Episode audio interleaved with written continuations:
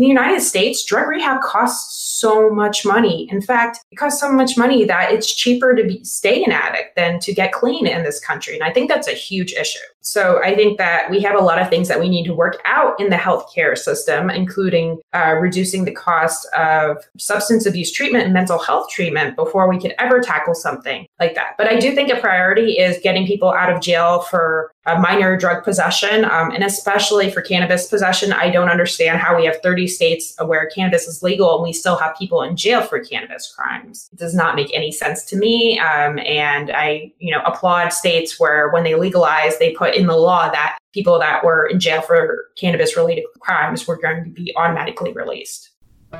Welcome to Fringe FM, the podcast that explores the edges of human understanding and looks at the technologies, trends, and societal norms shaping our collective future. Here, the world's top minds share their insights and predictions on the convergence, direction, and ethics of exponential technologies transforming life as we know it. You can learn more and stay up to date at fringe.fm.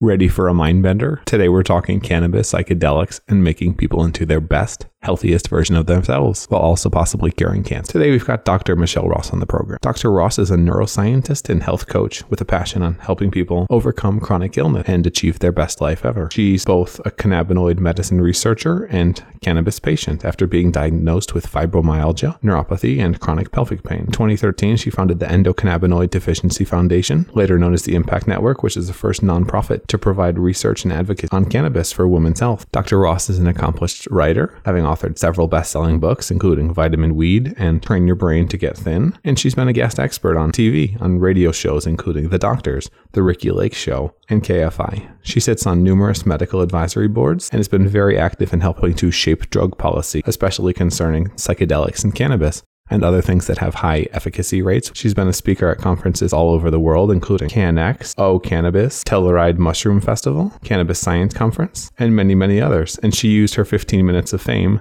being the first well known scientist on a reality TV show, Big Brother, to promote stand up to cancer and other health related topics. Dr. Ross is a really interesting researcher who is living and breathing her work and has some pretty awesome perspectives to share. In today's conversation, we discuss the true cost of illegal cannabis, what Michele learned about addiction, mental health, and healing, America's drug problem, thanks to pharma, and how we can solve it, how the prison system incentivizes evil, the reason why convicts can't escape the prison grind, and how cannabis and psychedelics can be used to shift our entire understanding of the brain and mental health for the better. And don't forget the sad truth about school shooters. And now, without further ado, I give you Michele Ross.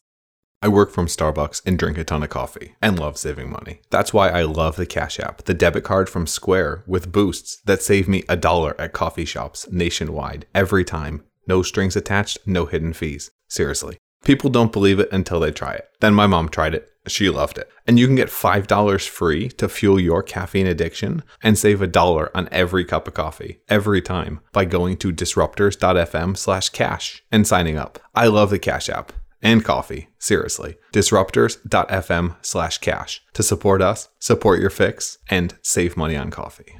And now let's get on with the program. We choose to go to the moon in this decade and do the other things not because they are easy, but because they are hard. So, the first question you do a ton with cannabis. What's the story? So, actually, I was a hardcore anti drug scientist. I grew up in front of a crack house in New Jersey, and I never thought I would grow up to be a cannabis scientist. Uh, actually, my very first paper when I was a PhD student was on how cannabinoids could grow brain cells. And so that got the little light bulb, you know, uh, glowing. And it made me think about, well, what else don't we know about cannabinoids and cannabis? Because we've been taught for years that cannabis is bad, that it's one of those illegal drugs of abuse. And in fact, we find that it is so helpful for so many different conditions, especially mental health and neurological conditions. And that actually stimulated my own journey into finding more about it and then using it for my own health. I have fibromyalgia, uh, neuropathy. I have a whole laundry list of different health issues. Uh, and in fact, I can't even walk or use my arms without cannabis. It's the only medication that works for me. So not only did I learn about it, but because it had such a personal impact on my life, I decided to make it my whole career. So, you know, little uh, Michele from Island, New Jersey, never thought she was going to be a drug scientist. I thought I was going to wipe, you know, uh, cure all drug addiction, and instead, uh, here I am working for cannabis. So it's it's been pretty pretty amazing journey. And you grew up close to the opiate capital of the world. Yeah, actually, I was right down the street from Merck. Uh, my dad actually worked at a General Motors plant, a car plant right next to the Merck factory. So it was funny because I was the first kid in my my family to even go to college,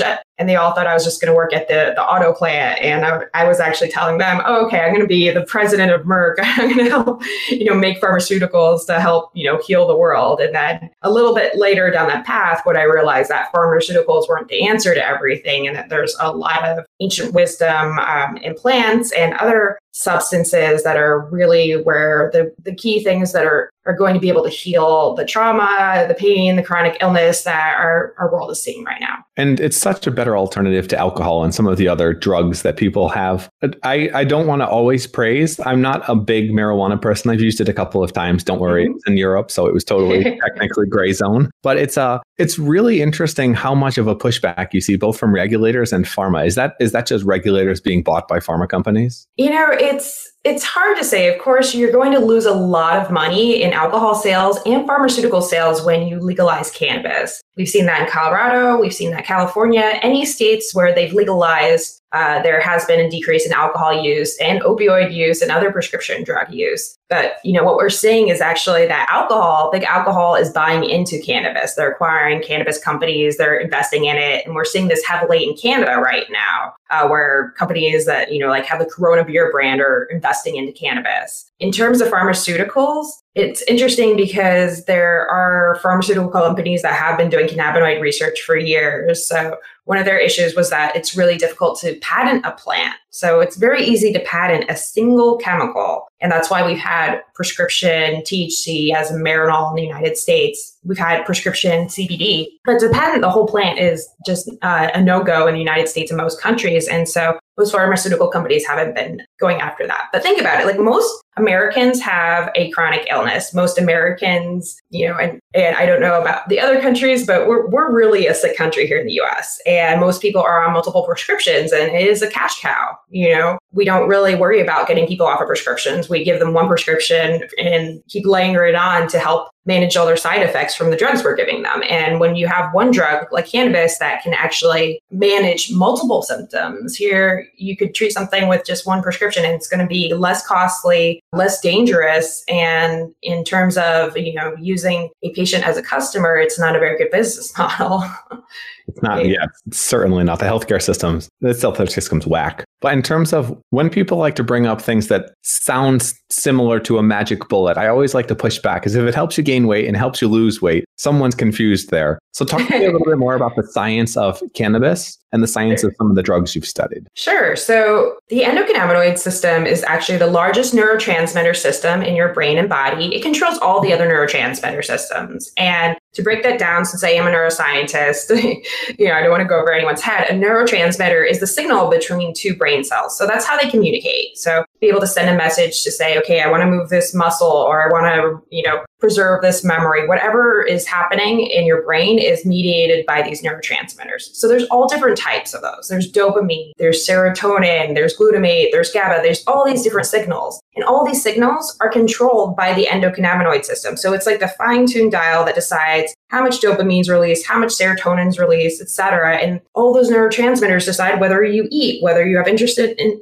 whether you're interested in sex, whether you're going to remember something, learn something. It's literally every single piece and process in our body is controlled by the endocannabinoid system, with the exception of breathing, which is really fascinating because that's why we can't overdose on cannabis because cannabinoid receptors aren't in the brain region, the brainstem that controls breathing. So opioids kill us because it does depress breathing, but cannabinoids can't kill you because it can never interfere with breathing. So that's that's an interesting little factoid there. But the endocannabinoid system is just so complex. We're learning all the different receptors that are involved there. We're learning all about our own natural endocannabinoids that bind to these receptors. And, you know, we thought that there was just the cannabinoid type 1 receptor, CB1 receptor, or CB2 receptor. We're finding all these different random receptors. Literally every month there's new receptors being found or potentially being explored. And it's really fascinating. Uh, the plant itself has so many phytocannabinoids or plant-based cannabinoids. So there's over 111 certain phytocannabinoids in the plant. And when you were talking about how can this one plant increase appetite or decrease appetite, it's because these cannabinoids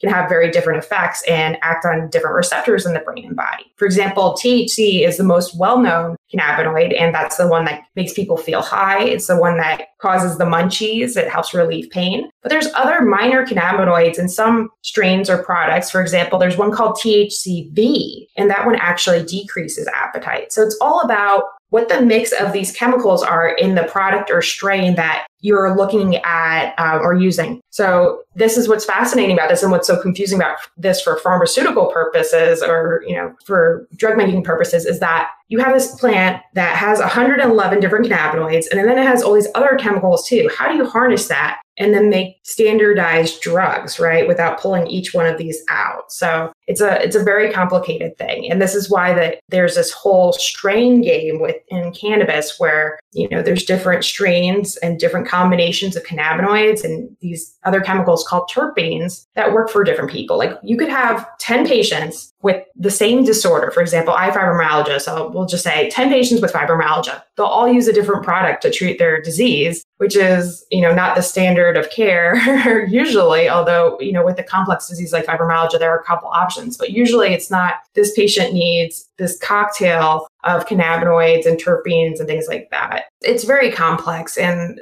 again, this is why doctors don't quite understand what to do with this. Uh, the cannabis industry is still confused by this. We haven't quite caught up with uh, AI and some of the technology that we're harnessing in other fields of medicine because as unlike the other fields of medicine like serotonin like we know what the serotonin receptors are you know we've established that years ago here we're dealing with something where every single day the you know we're discovering new receptors we're discovering new endocannabinoids and that completely changes the algorithms or you know um, the treatment protocols right if you're you just found out that there's another cannabinoid receptor and then you know all of your work you've done for the last 10 years is suddenly like thrown up in the air so it's it's definitely uh, an interesting but frustrating field. Is a big part of the problem that healthcare tries to simplify things. So we recently had Dr. Bill Walsh on the program, the Walsh mm-hmm. Research Institute. Okay. They looked, they looked into 50 of the past school shootings in the U.S. Mm-hmm. 43 of the 50, the kids were recently put on SSRIs mm-hmm. that did not previously have these type of symptoms.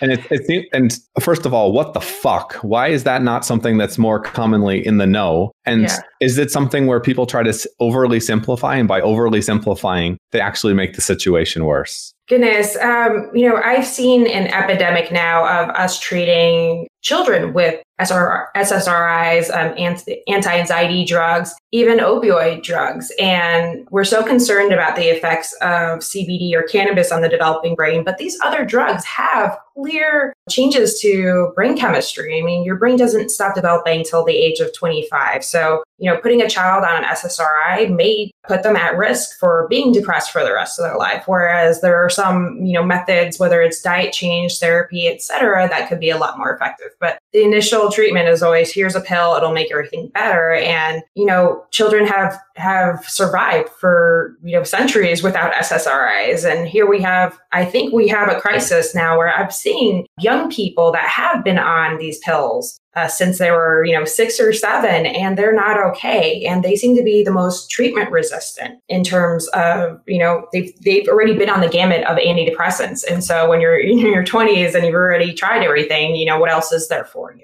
There's a lot of things that are concerning, uh, especially, you know, having looked at the role of antidepressants as a neuroscientist uh, in my research. It's just it's disturbing to see see uh, pediatric use of these drugs, and I don't think we're going in the right direction at all oh, we're definitely going in the wrong direction. And it's all getting more expensive as well. Do you think part of the problem? So you brought up how there were so many different aspects and benefits of cannabis. And do you think part of the problem is to accept that plants are medicine is also to accept that anything you put in your mouth is medicine, i.e., food? Oh my goodness. Um, so, food as medicine is such a foreign concept in modern medicine. It's something that, you know, nutrition isn't really even taught in medical school. So this concept that yes, the endocannabinoid system isn't taught in school. Well, there's many things that are not taught in medical school that are really key to human health and human mental health. I really think that nutrition is preventative medicine. We could be treating the obesity epidemic, the mental health epidemic, the addiction epidemic, all these through preventative medicine. And it really starts in what you put in your mouth. And I think that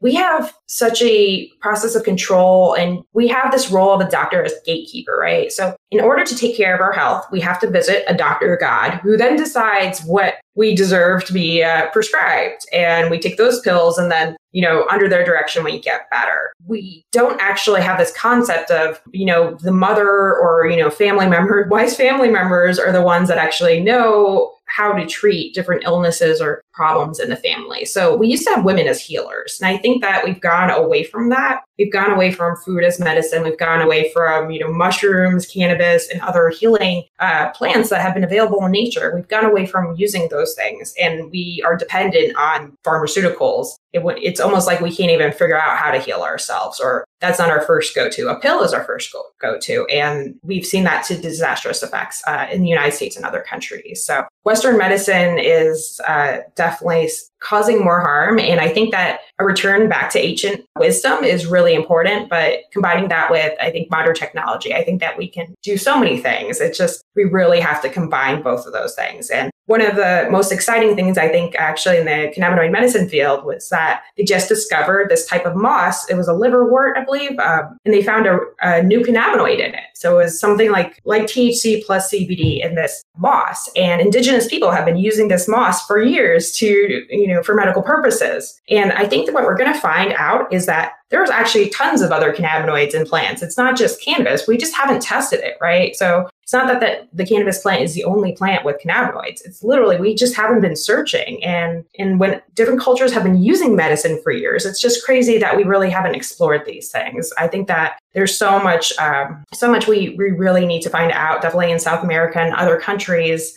uh, you know, Ayurvedic medicine we've been downplaying for years. I think that there is so much that we just don't know about these medicines people have been using for centuries. There's a reason why they've been using it. It's not, you know, not everything is anecdotal. Just because we haven't tested it doesn't mean it doesn't work. Well, speaking of the ubiquity of medicine, DMT is in pretty much everything, isn't it?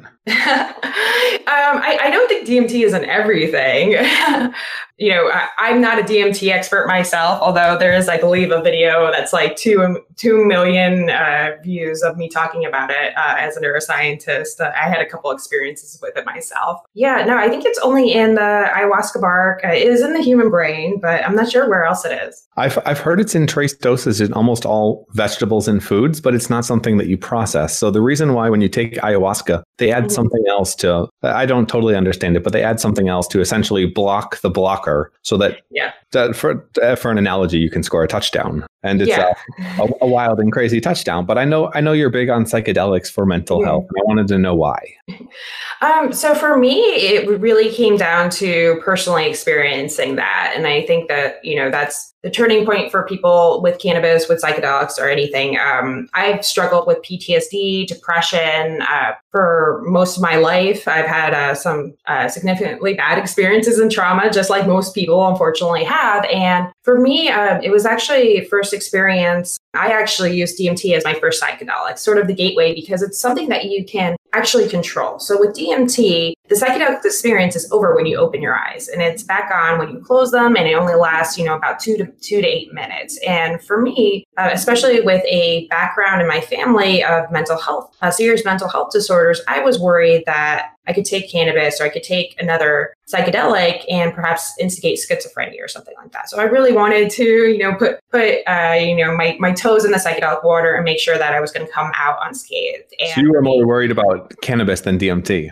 I actually was. Yeah, wow. I didn't I didn't use cannabis until I was almost 30 and it was because of that. We know that there's sort of a window for uh, schizophrenia onset and while cannabis doesn't and cause schizophrenia if you have the genetic background and you're going to develop it, what happens is you could actually cause the onset to be several years earlier. And we know that every year that you have that disease, that you know is, is worse quality of life. So for me, I was a little nervous, and you know I decided to be rather safe than sorry, and everything worked out in the end. But for me, DMT was a, a much more uh, controlled experience, and for me, I have a issue with losing control. Which actually, it's nice because cannabis helped me let go of all that that and you know take more risks, uh, which was really good for both my career and my personal life. But um, DMT was really the gateway and it just helped under, you know, it helps people understand that there's something else bigger than them out in this world. And for scientists, there's a lot of scientists that are atheists, right? You know, everything's got to be facts, black and white, data. And DMT can help you show and see pieces of this universe that you can't quite understand and you can't quite grasp, and it's okay.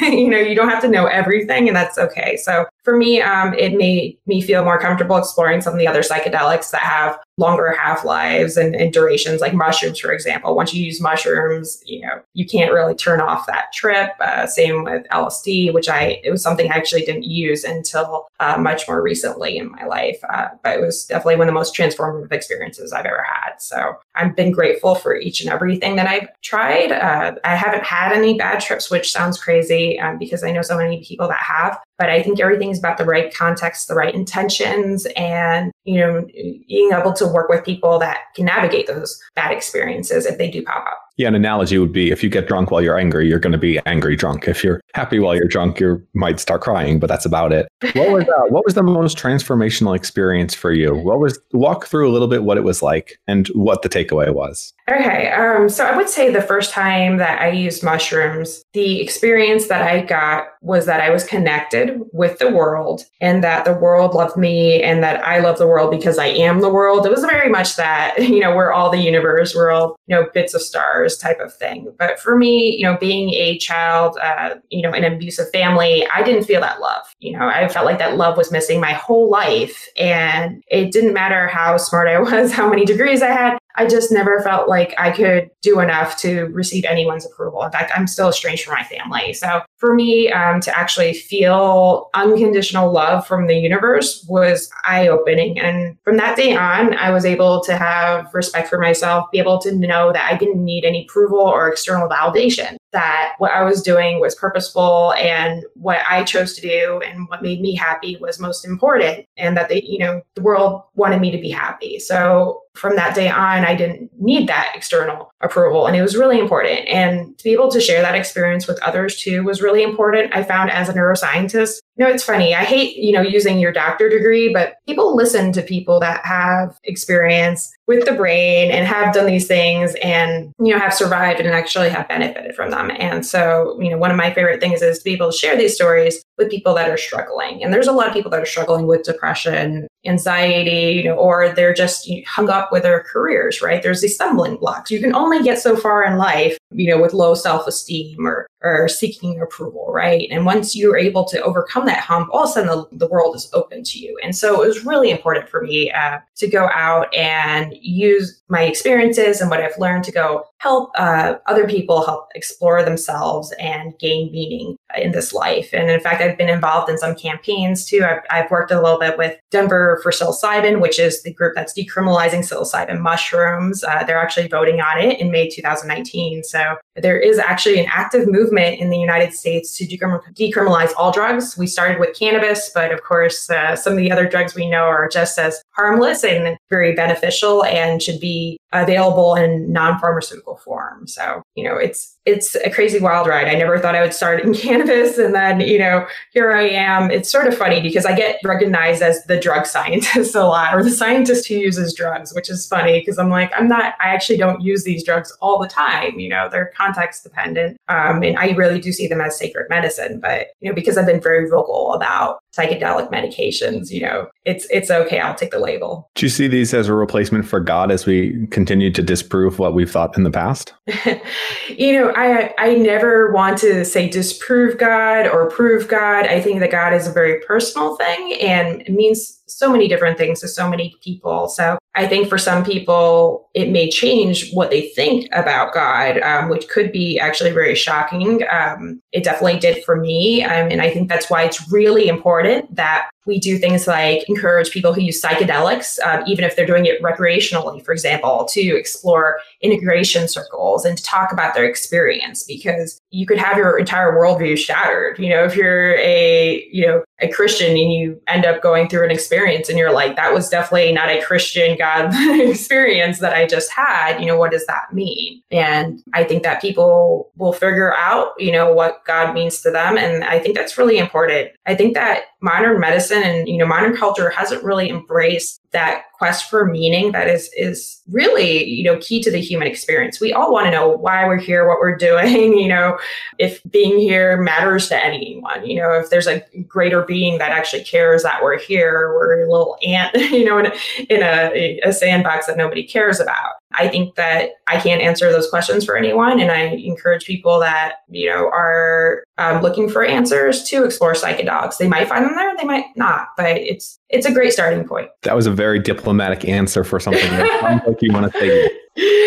You know, um, I again, I I can't answer for anyone, including myself. You know what the nature of God is. Um, the only person that know, or the only being that knows that is an external being. So I'm sure I'm going to still learn many things uh, throughout my years of life, and I look forward to finding and exploring more answers.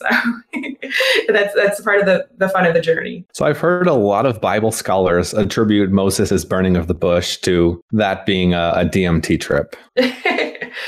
you know, uh, it, it, may very well be. I think that sacred uh, medicines, uh, from you know psychedelic mushrooms to you know ayahuasca, have been practiced for centuries. And, you know, it's sort of funny that we've gone sort of Puritan, you know, in the, the last couple of centuries. And our religious experiences really have taken, you know, away these psychedelic types of medicines. And, and it's really been about controlling the perspective of, uh, you know, attendees. You know, if we look at most of the, you know, Christian religions, there's no psychoactive substances happening um, in any of them. But I think that, you know, when we look at all the other cultures, there's definitely uh, a focus on changing your mindset, changing your perspective. And I think that, you know, modern Western culture could definitely benefit from that. Especially given just the vast incarceration rate. Is this just the incentives are completely broken? How do, how do we fix this where we have, I think it's 3 million individuals in the US locked up, a ton of them just for having pot? Oh my goodness. Um,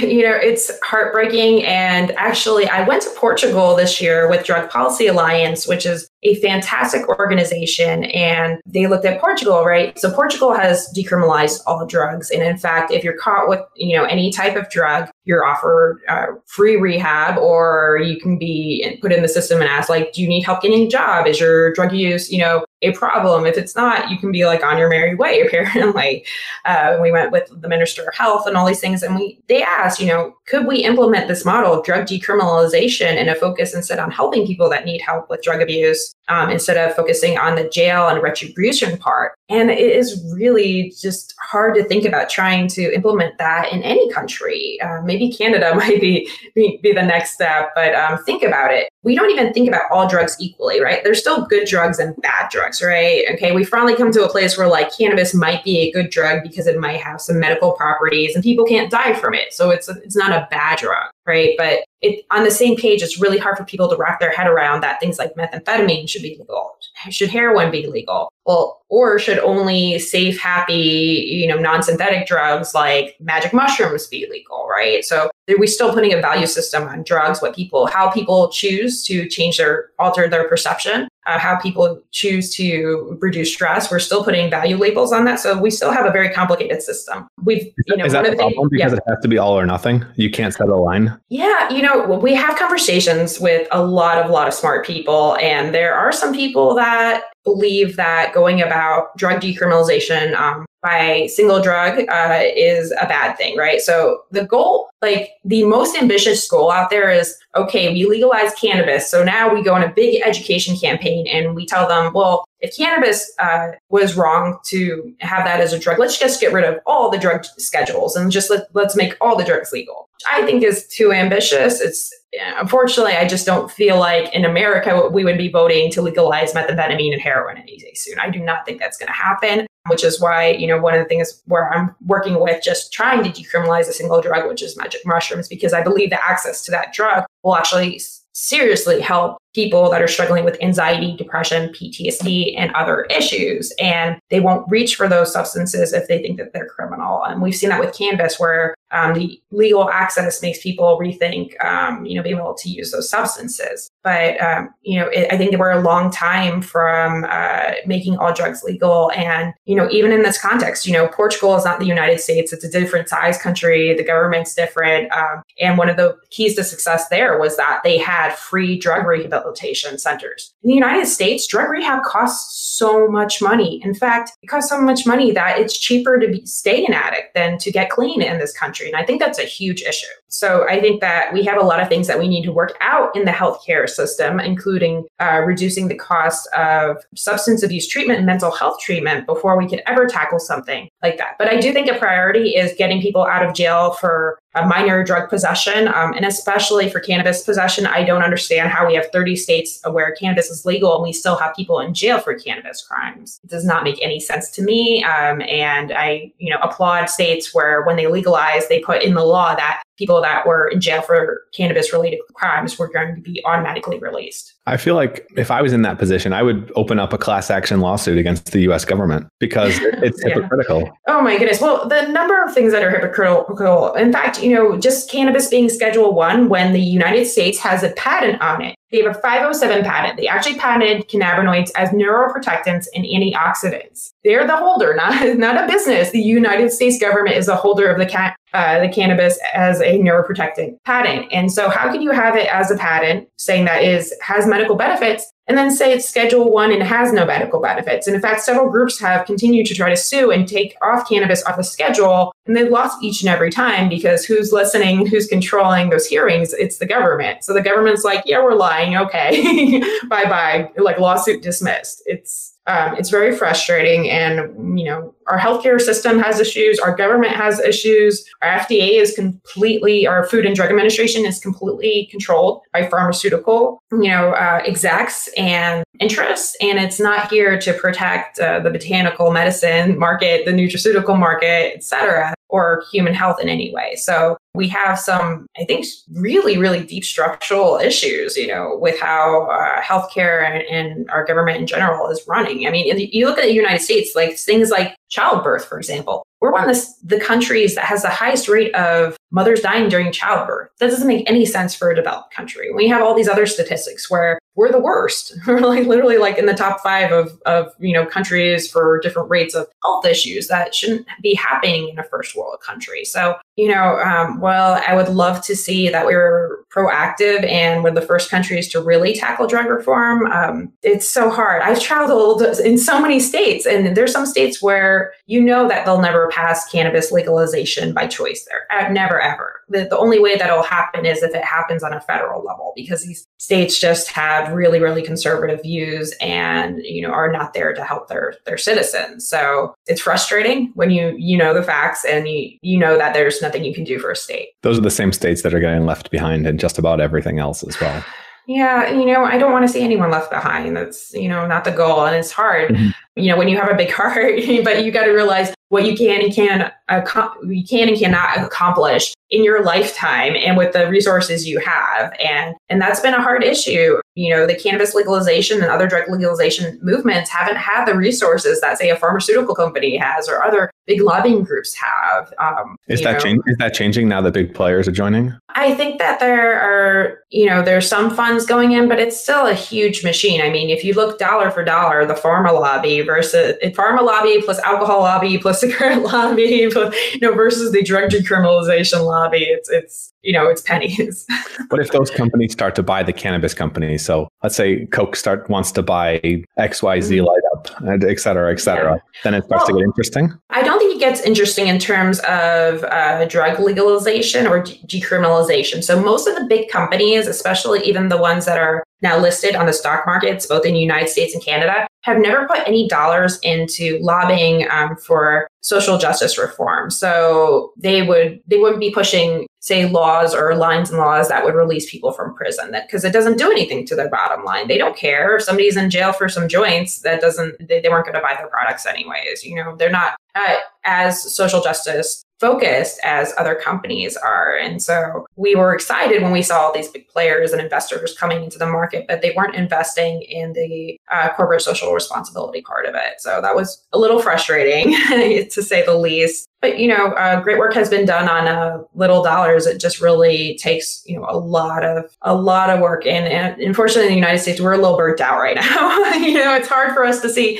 all the work that we've been doing for years and we thought we were ahead like in 1996 california legalized medical marijuana And we just legalized recreational marijuana, but then Canada, you know, in two years was like, we just legalized everything. You know, it was it was so easy for them. And it's really hard for us to see all that work. You know, we're still going to be fighting this fight, I think, for five to 10 years. Although, you know, there's little smatterings of, you know, using cannabis legalization as almost like a political weapon or, you know, way to increase popularity in the polls or things like that. So when it may be deployed uh, sooner than later for, you know, a political strategy, you know, we're still not sure it'll end up the way that we're hoping it, it will. So, you know, we don't know what's going to happen.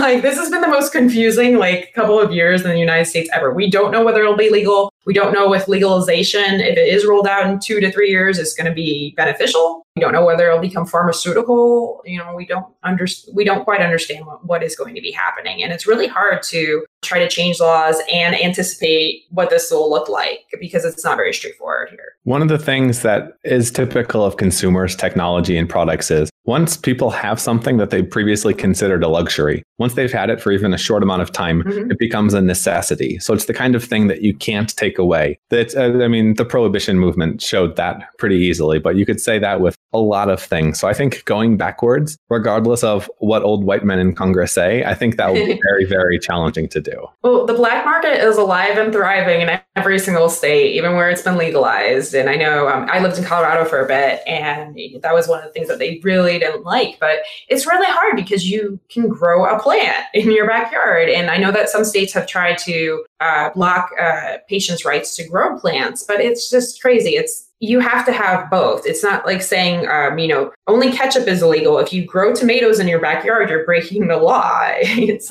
when you can grow a plant, it just doesn't make sense. So I think that drug decriminalization, in addition to legalization, is really important. I, I also fear um, a legalization movement where silly things are used to fine people or cause issues. Like, for example, in Nevada, where they legalize both medical and recreational marijuana, they actually fine people, I think, $600 for smoking in public. So that's a huge fine for someone. Um, you know, that's a fine that might, you know, they might be oh charged with misdemeanor and not be able to pay that or afford that, right? And that that fine actually didn't exist before legalization. So literally, these legalization bills have these things that are added onto it as you know, like little bonuses to the police forces and the government. They're like, well, we're gonna kill your cash cow for some of these things. So we've got to throw in these bonuses to give you money. It's just there's a lot of dirty politics in play for that. And you know, I just hope everything goes right in the future. I hope they're finding the traditional smokers as well, because they're much worse. you know, it, it's so crazy that we don't even think about alcohol, you know, as a dangerous drug that's killing people, causing auto accidents and this and that. And clearly it's the most harmful drug in the United States. But, you know, all the focus, it's so crazy. So I actually made a cannabis and motherhood course. And I'm probably going to be, as I have in the past been a very controversial person, but creating educational content for doctors and mothers around using CBD and cannabis during breastfeeding and pregnancy and labor is like probably as controversial as you can get right now. Um, you know, it's funny that we allow mothers to use alcohol during pregnancy and breastfeeding, and there's no issue. Also, cigarette smoking is completely fine, even though we know that there is significant harms with those things. But then all the standard issued uh, recommendations for doctors. And, and legislation is that women that are using cannabis shouldn't breastfeed or you know they should be recommended to rehab centers or they should be reported to child protective services because not because it's dangerous but because it's a schedule one drug so there's still these things that don't make sense in the United States where we have cannabis legal everywhere, but it's not legal if you're a woman of childbearing age or you could become pregnant. And in fact, even some states have been trying to do things like test women, give them pregnancy tests before they can get a medical marijuana card. Like there's just a lot of just weird idiosyncrasies, you know, happening. And you know, part of my work as somebody who founded a, a, nonprofit on cannabis and women's health is really identifying the legal challenges and understanding harm reduction approaches for women of any age uh, when they're using cannabis. But it's still going to be a very dangerous place for a mother, you know, whether they're pregnant, whether they're just a parent in the United States using cannabis. So there's so many things to this, where from the social justice aspect to the fact that women are getting their children taken away just because mommy has fibromyalgia and she uses a joint every once in a while, but somebody, you know, said that she's a bad mom, so she gets her child taken away. These are things that happen in the United States. So we have so much to do here. And I'm hoping that, you know, the Canadian market being legal, that you're going to work out some of these social stigma issues, some of these legal issues, and be able to prove, you know, definitively that these approaches that we're doing in the United States are harmful, wrong, just, just a violation of rights here. Canada's a hundred X more effective country. I when when I yeah. explain it to people, I, we lived there for six months. I say okay. it's the U.S. It's the U.S. without all the bullshit. If you get rid, oh of, almost all of, get rid of almost all of the political, personal problems, the crime, just about everything, that that's Canada, and they're friendly. Yeah. It, uh, yeah, yeah, I, I agree. And it was funny. I'm looking at the different um, statements about like the medical associations and the government. Like our government will actually say things like in the uh, medical instructions, like dealing with mothers that are using cannabis, and it's like report them, report them, but like even if there's nothing wrong, report them. Like it just focused on making sure that they went like to jail. it was it was horrible. And in the Canadian model, um, and for sure, is they're like, well, we really don't have enough research to know whether it's bad or good, and so we need more research and education, and don't scare mothers. And I was like, oh, Canada, like you know, a focus on health and education as opposed to punishment. Who knew? Who knew that's actually what healthcare should be about, not punishing people but uh, that's what we do here in the United States. We punish you and then we bill you. yeah, there's more. There's more money in that. I want to transition now. What other areas or technologies are you most excited about, and why? Oh my goodness.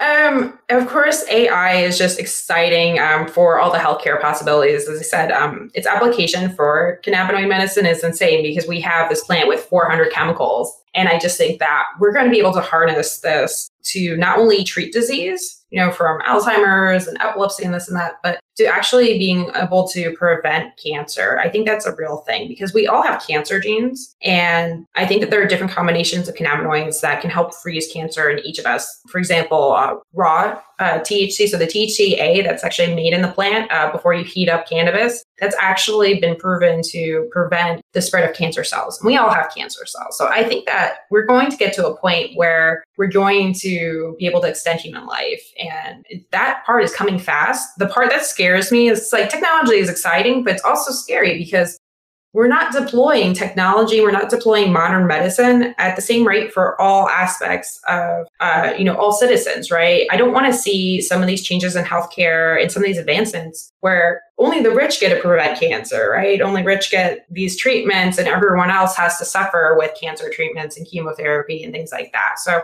i think that ethical application of ai and some of these technologies is going to be so important. And i think these are the conversations we're not really having is it right to only have the one or 5% be able to have access to completely life extending, you know, technologies? I think that's something that we're really going to have to be faced with probably in the next 10 to 15 years. The US has pretty much just opted for a market based solution. If the market decides on it, then it is God chosen. Yeah. you know, it's it's it's a it's a hard thing. And, you know, I just it's one of those things even with cannabis, right? Like with cannabis legalization, I think that it has so much power to actually improve economies. You know, where hemp is growing, where cannabis is growing, there's going to be a huge economic booms. And the countries that don't have access to that are going to be hurt, um, you know, from an economic standpoint, from a healthcare standpoint. So I think that you know, we have to really face um, so you know equality and I think economic equality issues throughout the world. And I don't know how we're going to come to that kind of solution. I think that it's really going to take a lot more psychedelics.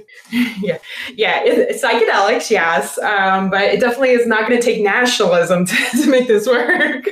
so uh, we, the U.S. just needs to uh, pause and I can come back to the conversation in uh, two to four years.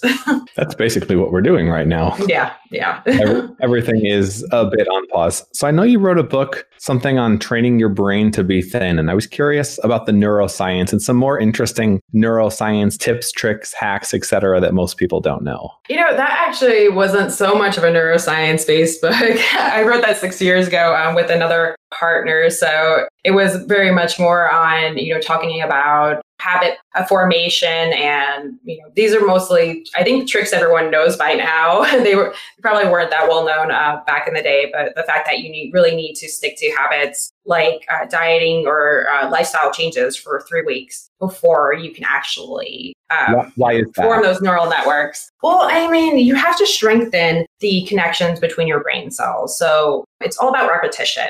so you have these brain cells and they're talking to each other. And in order for them to form permanent connections with each other, it has to have multiple releases of those neurotransmitters. And so if you're having, you're doing the same thing, whether you're meditating or you know you're having portion control you're whatever you're doing if you're doing the same thing repetitively it will become a habit after several weeks it's not you know you're not going to have uh, you know solid change by working out you know once every oh seven days uh, for two weeks right we have to do things as, on a repetitive basis for us to form the neural pathways to have stable change and i think you know the exception to that is if you use an accelerator and of course when we were talking about psychedelics right you can i think actually have life changing connections in your brain. And that's what LSD does. That's what uh, psilocybin does. It actually changes your neural pathways in a couple minutes or hours. But if you're going to do it the slow, old fashioned way, uh, you're going to have to do repetition and go through some of the hard work. So, you know, it's just funny because I would say that training, there's a lot of different ways to train your brain. And, uh,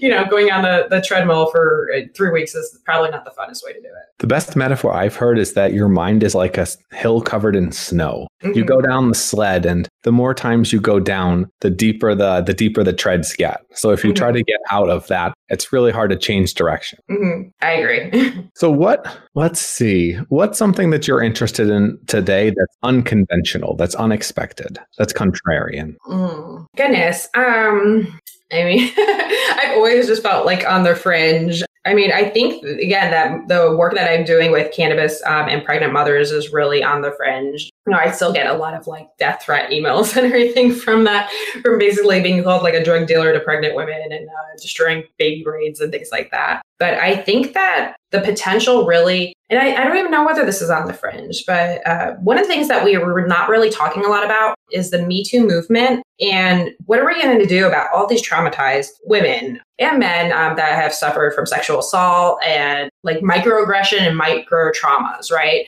So we're acknowledging right now that everyone is in pain. Everyone has had some kind of fucked up life and you know, we're not getting the mental health treatment. We're clearly we haven't gotten, you know, rid of all of our baggage and our issues. So what are we going to do about it? And I think that it's really important for us to harness the psychedelic movement right now and talk about it especially as a treatment for trauma uh, for women i think that you know we've embraced cannabis right now um, and i think that a lot of women don't know that uh, mushrooms can be a treatment for depression, whether it's um, you know a single dose or microdosing. I think microdosing is really the solution for a lot of things uh, right now, and I don't think that's a popular opinion because people again don't are fearful when we don't have the research, and there's not a lot of research on microdosing. There are some studies that are now coming on board finally, thank goodness. But you know when we look at the embracing of every single antidepressant out there and how they don't actually work and how they increase suicidal risk, and we look at the potential harms of microdosing, say you know 0.5 grams of uh, magic mushrooms there really aren't any harms associated with it as far as we know. It's not even the psychoactive dose. And the anecdotal evidence suggests that it's very very helpful for people that it actually does regulate their serotonin levels that it actually does grow you know uh, neuron branches in the brain and helps people heal and helps people get over you know it without even all the psychotherapy just helps them break through these habits that are very negative uh, whether it's rumination whether it's being held back uh, from being able to try new things. I think that microdosing psychedelics is really something that we need to like implement now. I don't even care if it's legal. Like we need to implement it now. We need to figure out and put those structures in place before legalization happens because, you know, cannabis was in the black market for so long, right? And we wouldn't be where we are today unless there was already, you know, work that had been done beforehand. So I think that that psychedelics again are going to be the next biggest thing in terms of mental health treatment. And we need to embrace it and encourage awareness of it as soon as possible. Not just mental health but performance enhancing. What percentage of silicon valley do you think is microdosing these days? Oh my goodness. Um, you know i don't live in silicon valley but you know i'm, I'm pretty sure it's probably over 90% I hear a lot of stories. So I, we had Joe Haldeman on the program, and he's yeah. a he's a famed uh, sci-fi author. He wrote The Forever War, a bunch of other mm-hmm. stuff. But he was saying something to the effect of, "Look at all the great works of art throughout history, whether it be film, whether it be books, whether it be statues. What percentage of those do you think that the creators were on some combination of substances, we'll say nicotine, mm-hmm. caffeine, alcohol, cocaine, mm-hmm. LSD, mushrooms. I, if you think about it, I would say probably a majority of the great things that have been invented in history have had some combination of those. Absolutely. Um, you know, I'm going to share with you a sort of funny story. So I, I did most of my PhD actually um, on cocaine addiction. I actually used rodent models uh, where they had little IV uh, catheters in their jugular vein and they pressed little levers for drugs in an operant box. And it was sort of funny. So I had uh, the night shift of these boxes because you put these animals in there for four hours at a time. So there was a limited amount of these boxes. Everyone's sharing them. So like I got as a graduate student like the worst lot. So I'm like doing the graveyard shift uh, in the middle of the night with these rats, and they're all you know on cocaine, and I'm like preparing the cocaine solutions and everything. Like I'm like literally like covered in cocaine, and I had never used drugs or anything, but like I had so much energy, and I was so excited to go to my job every day. And then you know I graduated and stopped doing that, and I was like, I think I was on cocaine the whole time that I did my PhD because I was like, I'm not awake anymore. Like, it's like, how does one like work at like, like 4 a.m. in the morning? It was just hilarious. I was I was laughing. I like wasn't you know like inhaling cocaine, but it's like when you're making saline solutions and things like you're that. Accidentally, so, you're accidentally yeah, yeah, yeah. You've got to be. Yeah, yeah. So it was sort of funny. So I was like, well, that was an interesting energy during.